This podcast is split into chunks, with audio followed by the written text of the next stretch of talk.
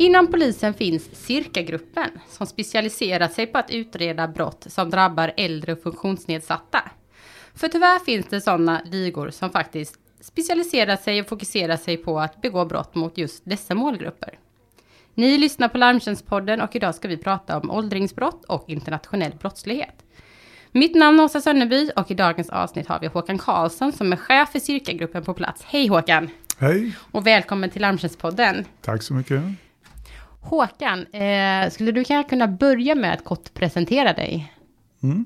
Håkan Karlsson heter jag. Jag har förmånen att få vara chef för en grupp som kallas för Cirkagruppen.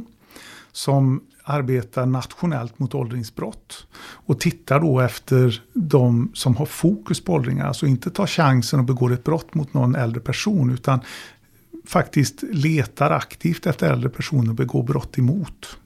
Vi eh, har ju ett nationellt uppdrag att titta på det här med seriebrottslighet som drabbar äldre. Och det innebär att i det anmälningsflödet på en och en halv miljon polisanmälningar som görs varje år så letar vi efter de brotten som drabbar äldre personer. Och i det flödet så letar vi efter det som kan vara organiserad seriebrottslighet. Så att vi följer alltså anmälningsflödet. Eh, vad vi gör sedan det är att vi har samordnare då som läser de här anmälningarna. Man försöker att kartlägga och föra ihop, samordna anmälningarna och se om det kan vara samma gärningspersoner som ligger bakom. Och på så vis så skaffar vi oss ett brottshistoriskt minne. Samtidigt så vill vi ju då eh, säkra den bevisning som kanske finns. För det är ju så att begås brotten runt om i landet så är det viktigt att man säkrar bevisningen så man har kvar det. För finns det ingen bevisning och man kanske ett, två år senare när man väl får identitet ska gå till rättegång och domstol och inte ha någon bevisning så kommer det aldrig att gå. Nej. Och det har ju ändå gått, om man säger, det har varit väl utfall för cirkelgruppen. För ni började som ett projekt som jag förstod det. Och nu så är ni liksom en fast grupp inom polisen. Eh, varför tror du att ni har varit så lyckosamma? Ja, det här började ju 2009 med en, eh, det var ju några brott i Alingsås. Och mm. när man skulle utreda dem så såg man att det var ju faktiskt fler brott i hela Västra Götaland. Och dessutom brott i andra, på den tiden, polismyndigheter ute i landet. Och då förstod man att vi måste nog ta ett krafttag. För man upptäckte ju även att det var fler ligor som var inne och rörde. Mm. Så att då fick vi ett sakkunniguppdrag 2011 och då permanentades den här verksamheten som bedrevs i projektform. Vi hade en kontaktåklagare som har följt oss hela resan som hjälper oss då. Dels så kan han driva ärenden när han har forum men framförallt så kan han hjälpa oss att rådgöra så att vi ägnar oss åt rätt saker, att vi fokuserar på rätt brott mm. och att vi gör rätt saker. Men eh, kan man säga ungefär hur mycket utreder ni per år? Ja, i snitt har vi legat på 11 ligor. Det kan ju eh, variera lite mellan mm. åren beroende på hur omfattande de här utredningarna är. För många gånger så är det väldigt omfattande. Det är många, många målsägare, ibland hundratals målsägare. Mm. Och då tar de här utredningarna tid. Mm. Så att eh, om vi tittar ifrån vi började så har vi ungefär hanterat 2000 målsägare och drygt det. Det stoppar inte idag. Mm. Och då kan det vara ärenden som vi har drivit själva men det kan också vara ärenden som vi har varit aktivt involverade i. Det. För det är ju så att utreds det någon annanstans ute i landet så kan vi bistå då med metodstöd men vi kan också aktivt delta i utredningsarbetet. För jag tänker, du pratar här om att ni då bistår till exempel vid annan utredning. Men vad, vad skiljer eran sätt att jobba till då, när man säger vanlig utredning? Finns det några skillnader där? Ja, för det första så har vi ju en, ett helhetsperspektiv. Mm. Eftersom vi har det här brottshistoriska minnet. Vi delar ju upp då i den här kartläggningen olika ligor om man säger så. Så följer vi dem. Mm. Och eh, när vi då, om de nu ska gripas, vi får ett eh, en identitet på någon eller några av de här ligan. Så ska det ju utredas någonstans. Och det är klart, vi är bara 11 plus en Mm. Så att vi kan inte ta till oss alla de här utredningarna. Och då kanske det blir så att det ska utredas någon annanstans. Och där har man inte erfarenheten av hur de här brottsnätverken fungerar, hur systematiskt de går tillväga, hur organiserade de är. Och dessutom kanske man inte har erfarenhet hur man bär sig åt när man ska efterlysa internationellt och vad som gäller då. Och om man inte har den kunskapen så ska man förklara det för en åklagare som kanske inte heller har kunskapen och är så van vid den här typen av ärenden. Då blir det väldigt svårt och då kan det bli så att man utreder bara några brott lokalt där man har god bevisning utan att ta till sig resten. Och då blir straffvärdet väldigt lågt och det minskar förutsättningarna för att få till en utvisning när det gäller internationella ligor. Men jag tänker det, för ni har en eh, åklagare som är kopplad till er grupp. Ja. Han, som är väldigt insatt i alla fall i, i de ärenden som ni, som ni har. Ja, han är nog den, eh, skulle jag tro, i Sverige som har den största kunskapen i att driva just ärenden eh, när det gäller åldringsbrott. Mm. Men åldringsbrott, om vi, om vi pratar lite om det då, vad, har det ökat den senaste tiden eller kan man, kan man säga någonting på det sättet? Man, det hörs ja. mycket, det pratas mycket om det i media i alla fall. Mm. Det, vi brukar dela in det i tre delar och det ena är intrång i bostad. Det är att man lurar sig in hos äldre. Man kan uppge att man är från hemtjänsten, man kan uppge att man är hantverkare, man kan, ja, eh, olika anledningar för att få komma in i bostaden. Mm. Och då är det ofta så att man uppehåller offret. Samtidigt som en eh, medgärningsperson smyger sig in. Och här är det både män och kvinnor. Mm. Eh, för att stjäla smycken och pengar. Sedan så har vi de som eh, vill ha betalt. Då. Det kan vara en hantverkare som vill ha betalt med en falsk sån här dosa, bankdosa. Mm. Och i, när han har fått koden, man slår in den, så byter han ut kortet mot ett annat kort som man får tillbaka. Mm. Så att eh, det finns olika tillvägagångssätt där. Sedan så har vi de som ringer hem då, det är ju bedrägerierna. Mm. Där man ringer hem och så påstår man olika saker. Uh, många gånger så, så vill man då att man ska logga in på sitt, med sitt bank-id eller sin bankdosa. Det kan vara så att man uh, uppger att man är ett barnbarn eller en nära vän, man behöver hjälp, man behöver låna kortet. Alltså det är en uppsjö med olika varianter man använder sig av här. Sedan så har vi eh, när det är ute i, butik och i bankomat i det offentliga utrymmet. Där gör man sig då eh, skyldig till fickstöld kallar vi det. det. Och det är, då har man ofta tittat på koden i mm. någon butik eller i bankomat. Alternativt att man har tur så hittar man koden i plånboken. Att man har den på en lapp. Eh, sedan så sker det en form av distraktion och det är så här det har gått till i ärendet som just nu Eh, är rättegång på i Uddevalla. Mm. Eh, att man gör en distraktion då, den kan ske i butiken när man har passerat kassan. Det kan ske utanför butiken på vägen hem och även till och med när man går in i porten hemma. Mm. Och i det så tar man då eh, kortet antingen ur väskan, plånboken eller så tar man plånboken. Just det. Men då är det specifikt, de här ligorna som vi pratar om då, eh, vi ska prata lite mera om vilka det är, men jag vill bara, har de, de fokuserar sig då på just äldre och ja. funktionsnedsatta också? Ja, om vi tittar så får de fokusera på äldre. På äldre. Ja. På äldre. Uh, vi ser inte så mycket funktionsnedsatta. För att det är väl ofta så att om man är yngre och funktionsnedsatt så, så har man kanske mer kraft att skrika och föra väsen. Och mm. det vill inte de här. Nej. Utan de vill ge sig på personer som inte vill föra väsen, Nej. väcka uppmärksamhet. För de behöver ju den här tiden då. Mm. Att i lugn och ro tömma kortet. Mm. Att kunna gå till bankomaten, att sen kunna handla förresten då. Mm. Men Eh, vilka, vilka är då de här ligorna som opererar? Är det framförallt internationella ligor eller är det svenska ligor också? Eller är det bägge delarna? Eller det ja, det är bägge delarna. Och det vet vi ju inte när vi påbörjar de här utredningarna och kartläggningarna. Nej. Då vet vi inte, för vi följer ju anmälningsflödet och mm. den bevisningen som finns. Och så så småningom så kan vi då se om det är en internationell liga eller om det är en nationell liga.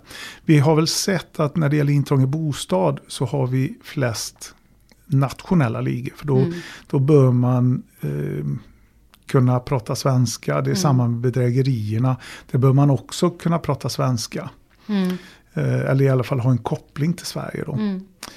Eh, när det gäller det här ute i affärer, mm. alltså shoulder surfing brukar vi kalla det, mm. så är det väldigt mycket internationella ligor och så fickstölderna där. Så de menar brotten mot det här äldre, de kräver språket och då kanske det handlar mer om de nationella ligor och ja. de andra är kanske mera de här internationella. Ja, om man tittar på fördelningen så ser det ut ungefär ja. så. Sen finns det undantag. Vi hade en liga som nu dömdes uppe i Hudiksvall. Och de eh, följde vi eh, när de var här och de har varit där flera gånger då. Mm. Och begått en fällmansbrott. De pratade inte svenska men de lurade sig in för de bad om vatten eller låna toaletten mm. eller visa något de ville sälja. Mm. Eh, jag har faktiskt, jag har lyssnat, man, man kommer ju över ibland eh, vissa av de här, eh, man säger telefonsamtalen eller så, när man kan höra hur, hur de här ligorna opererar eller pratar med, när de försöker komma över bank-iden och sådär. Och de är väldigt påstridiga och de är väldigt finurliga i eh, hur de pratar med de äldre, hur de fiskar upp information om dem och som de sedan använder för någon form av förtroende eh, ingivelse så att säga. Mm, det är precis så de gör. Och de har en fantastisk förmåga att undvika påståenden eller sånt som kan leda till frågor. Mm. Eh, som de inte kan svara på. Utan de glider med på ett väldigt finurligt sätt. Och eh, vi hade ju den här falske läkaren. Eh, som då ringde till äldre, satt i England, ringde till äldre personer runt 90 år påstod att han var läkare på deras vårdcentral och mm. att de hade fått provsvar. Och att man då hade allt ifrån elakartad cancer till vitaminbrist. Mm.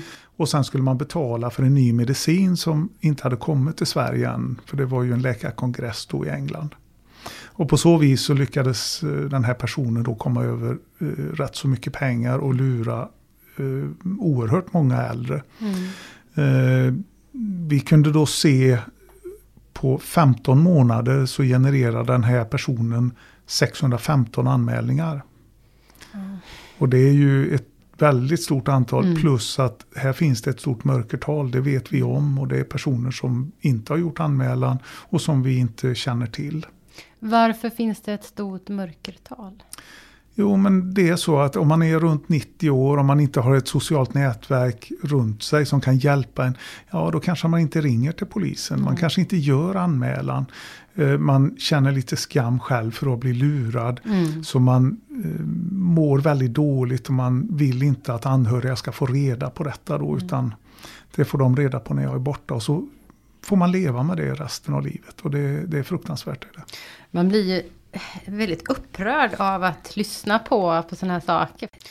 Eh, de, om vi pratar om de här ligorna som nu, vi pratar om de inter, eh, internationella stöldligorna i alla fall, eh, eller de här internationella brottsnätverken. Hur, hur rör de sig? Rör de sig i andra delar av, av Europa också? Eller är det, hur, hur går deras rutter? Till? Jo, det ser ju vi när vi börjar utreda dem så får vi ju väldigt mycket information från andra länder. Mm. Dessutom när det väl går mot rättegång och det blir en utredning och vi vet vilka de är så eh, tar vi alltid in eh, alltså brottsregister ifrån andra länder i Europa. Och vi kan ju se att väldigt ofta så är de dömda i andra länder för precis likadan brottslighet som mm. man nu ska lagföra dem för i Sverige.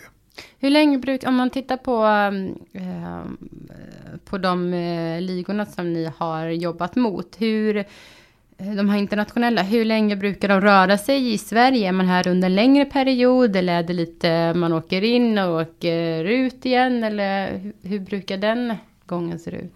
Ja, de internationella ligorna, de kommer in i Sverige och de stannar mellan några dagar till kanske en månad. Ah, okay. Men det beror lite på hur man rör sig i landet. För det kan vara så att man gör en sväng på en månad men då mm. rör man sig väldigt snabbt mellan olika platser. Mm. Och man följer väldigt ofta huvudvägnätet. gör man. Mm. Eh, du nämnde tidigare lite olika sätt som de kommer över eh, kort och liknande. Och jag, jag har tidigare hört dig prata om lite olika ligor som ni har jobbat mot. Det var någon som ni kallar växlingsligan. Ja. Och sen även någon barnbarnsligan. Mm. Kan du berätta lite om, om det här? Ja, växlingsligan, det gick ju till så att man shouldersurfade så man fick eh, pinkoden. Mm. Och sedan så ville man växla pengar och i den växlingen då så eh, lyckades man att få med sig kortet ur plånboken utan att målsägaren eller offret då märker detta. Mm. Och det finns till och med på film och man kan alltså inte se när den här personen tar kortet. Mm. Ändå så är det, gör han det precis framför eh, övervakningskameran. Mm. Den här barnbarnsligan då? Ja, barnbarnsligan, då ringer man och påstår man är ett barnbarn och så blir man ju det barnbarnet som offret själv säger. För Ja. Ja, om du har lyssnat på de här samtalen Mm. som vi spelar in ibland då. Så kan man höra det, att de drar lite på det, drar lite på det. Till slut så kommer det ett namn och då blir man det namnet. Och så är man vanligtvis förkyld Mm. eller ont i halsen då.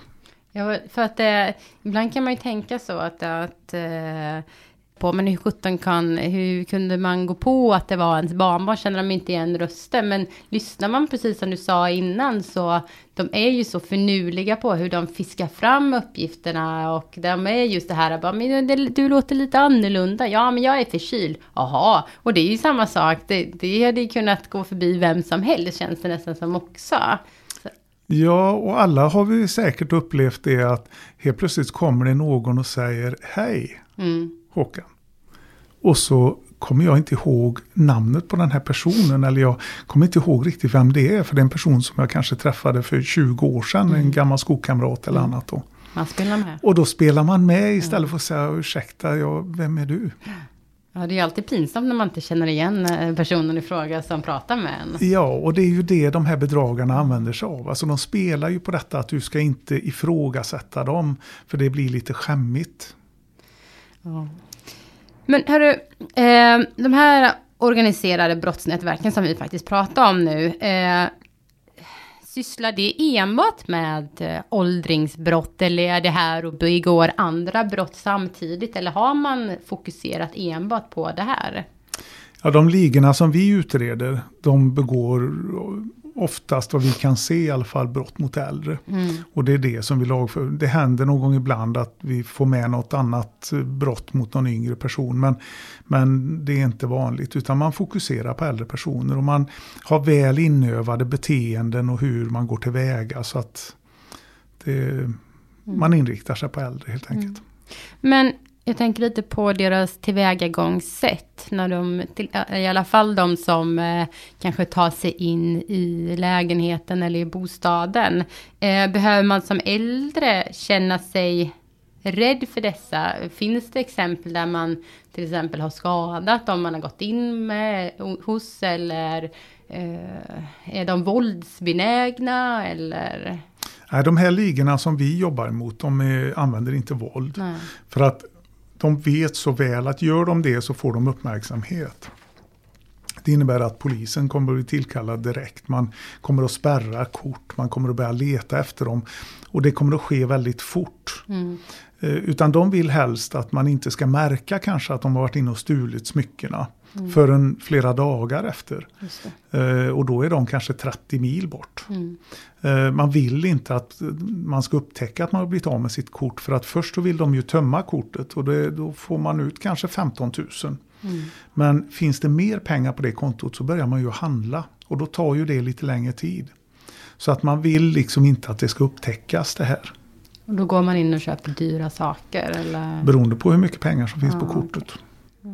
Så att därför så när vi pratar så rekommenderar vi ju aldrig att man har för mycket pengar på det kontot som är kopplat till kortet. Utan där ska man bara ha rörelsekapital. Mm. För då är det det man kan bli av med om man skulle råka ut för det här. Men har man hela sitt sparkapital där så kommer det att gå. Mm. För de kommer att handla upp resten. Mm.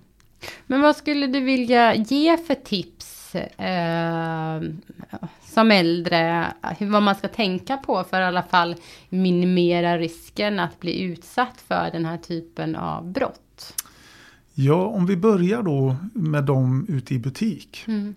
Eh, så, så ska man ju tänka på att man skyddar sin kod när man slår in den när man handlar i butiken. Och det, ska, det gäller även de som är yngre. Mm. Eh, att man skyddar sin kod och sedan så att man har koll på sitt kort. Om det händer något ovanligt, det kan vara någon som vill hjälpa till att bära kassar, det kan vara någon som vill fråga efter vägen eller ge mig en kram eller annat.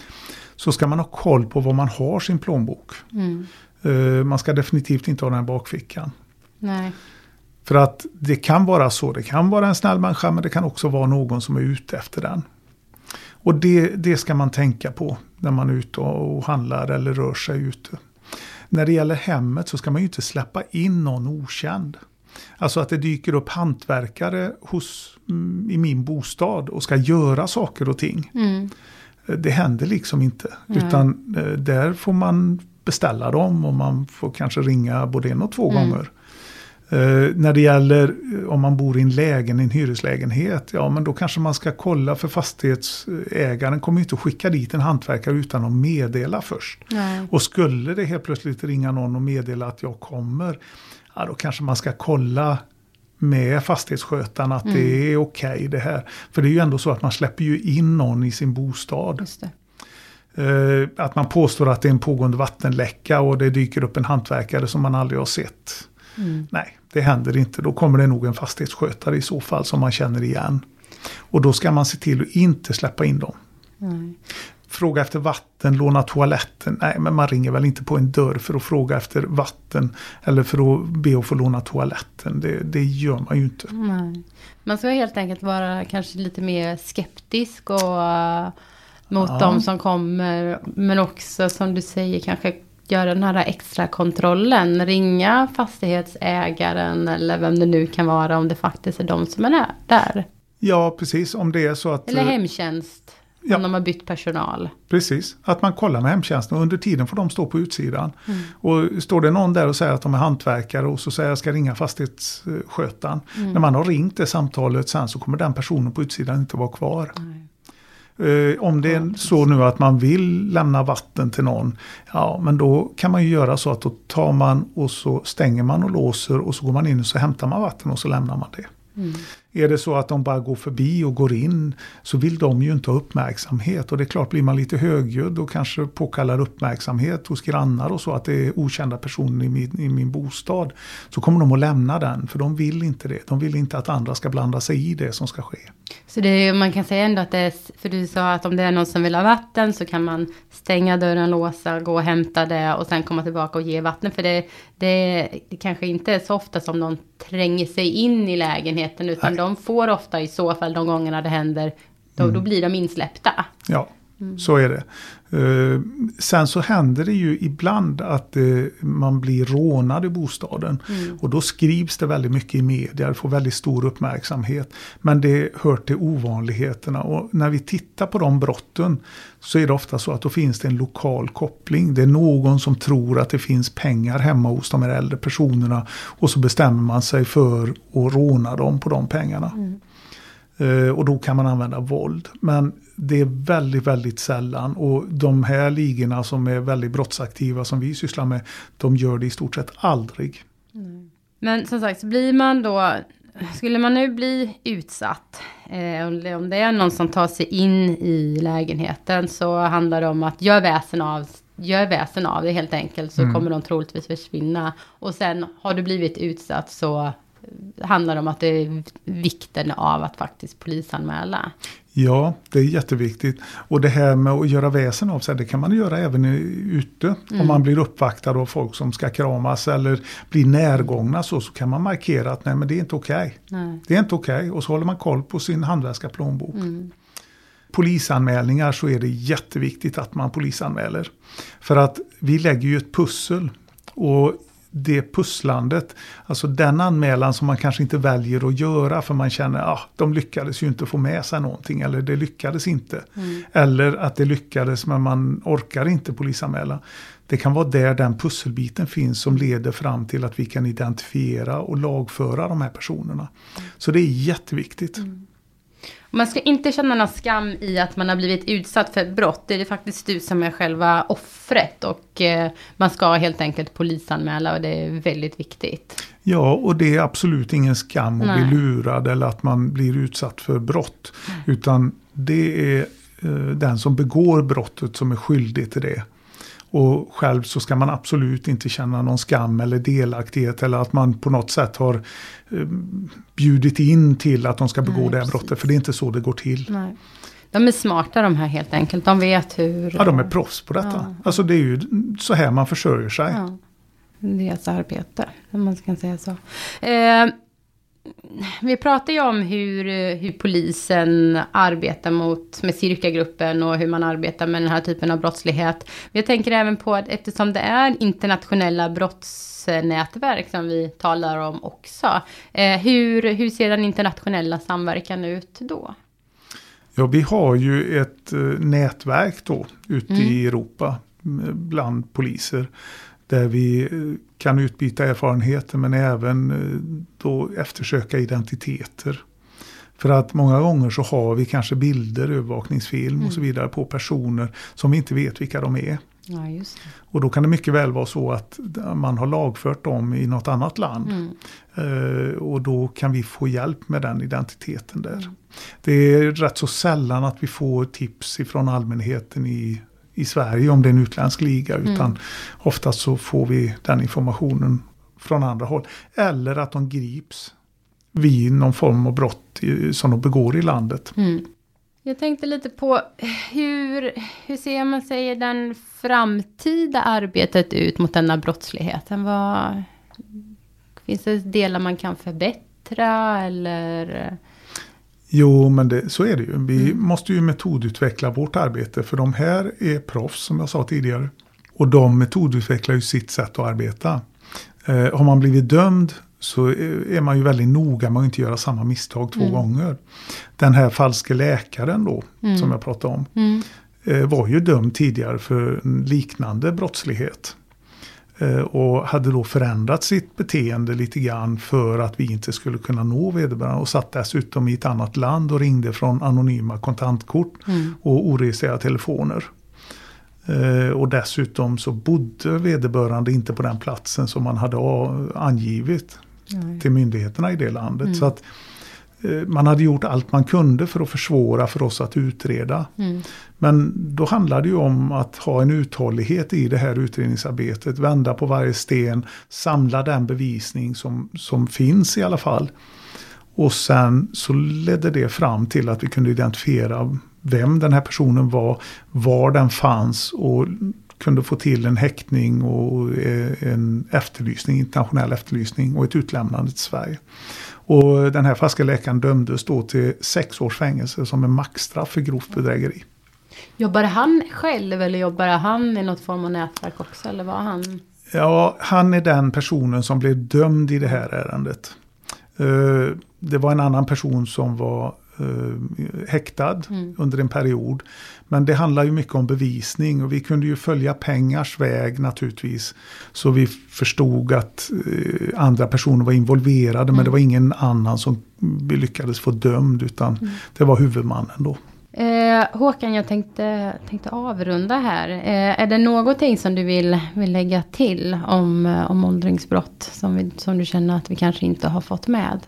Nej, det är ju det här vi har berört att man måste göra en polisanmälan. För gör man inte det så finns det inte. Sen kan man ju tänka så här att det är många som har anhöriga äldre som lyssnar på den här podden. Att man kanske informerar sina äldre personer som inte är medvetna om vad som kan ske. För att ni kommer inte att bli förvånade om mycket av det som jag säger att man inte känner till det.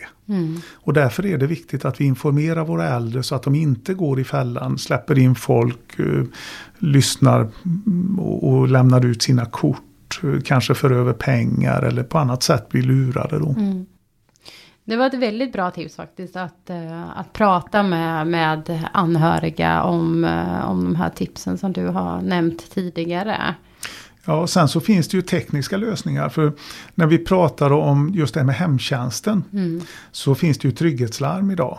Och då har man en elektronisk lås på dörren. Samtidigt så har hemtjänstpersonalen ID-kort. I en liga som vi höll på med som vi kallar för brevligan. De hade eh, tryckt upp eh, ID-kort som dessutom var lite större för att eh, äldre personer kanske har svårt att läsa. Så man identifierar sig då när man ringde på och man använde peruker och man använde annat. Och eh, här finns ju att man kan metodutveckla då. För att när vi pratar med de som har de här systemen så säger de att ja, många äldre vill inte att hemtjänstpersonalen bara går in. Nej. Utan de vill öppna själv trots att de har det här trygghetslarmet.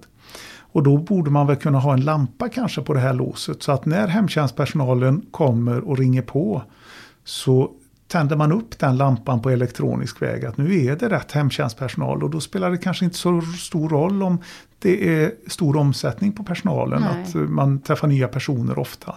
För då vet man, då kan man känna sig trygg i att det är rätt personer som står på utsidan och inte en bedragare för då tänds inte lampan. Nej, det, där, jag tror det måste ju vara en av de stora delarna att när det är mycket personer som byts att det är just det som du säger att man faktiskt inte vet kanske vem det är. Men det här skulle ju kunna vara en lösning på den i alla fall trygghetsdelen eh, i, i det här. Mm, och det pågår en utveckling av de här systemen men mm. det, det, är en sak som jag tror skulle ha rätt så stor betydelse om man kunde använda elektronisk identifiering. Mm. Intressant och eh, häftigt att man även eh, kan, eh, kan jobba fram lite smarta lösningar på, på det digitala sättet också. Håkan, jag vill tacka för att du kom hit. Tack så mycket. Ni har hört Larmtjänstpodden som är en podd från Larmtjänst som är en branschorganisation för sakförsäkringsbolaget med syfte att bekämpa försäkringsrelaterad brottslighet. Dagens gäst var Håkan Karlsson och jag heter Åsa Sönneby.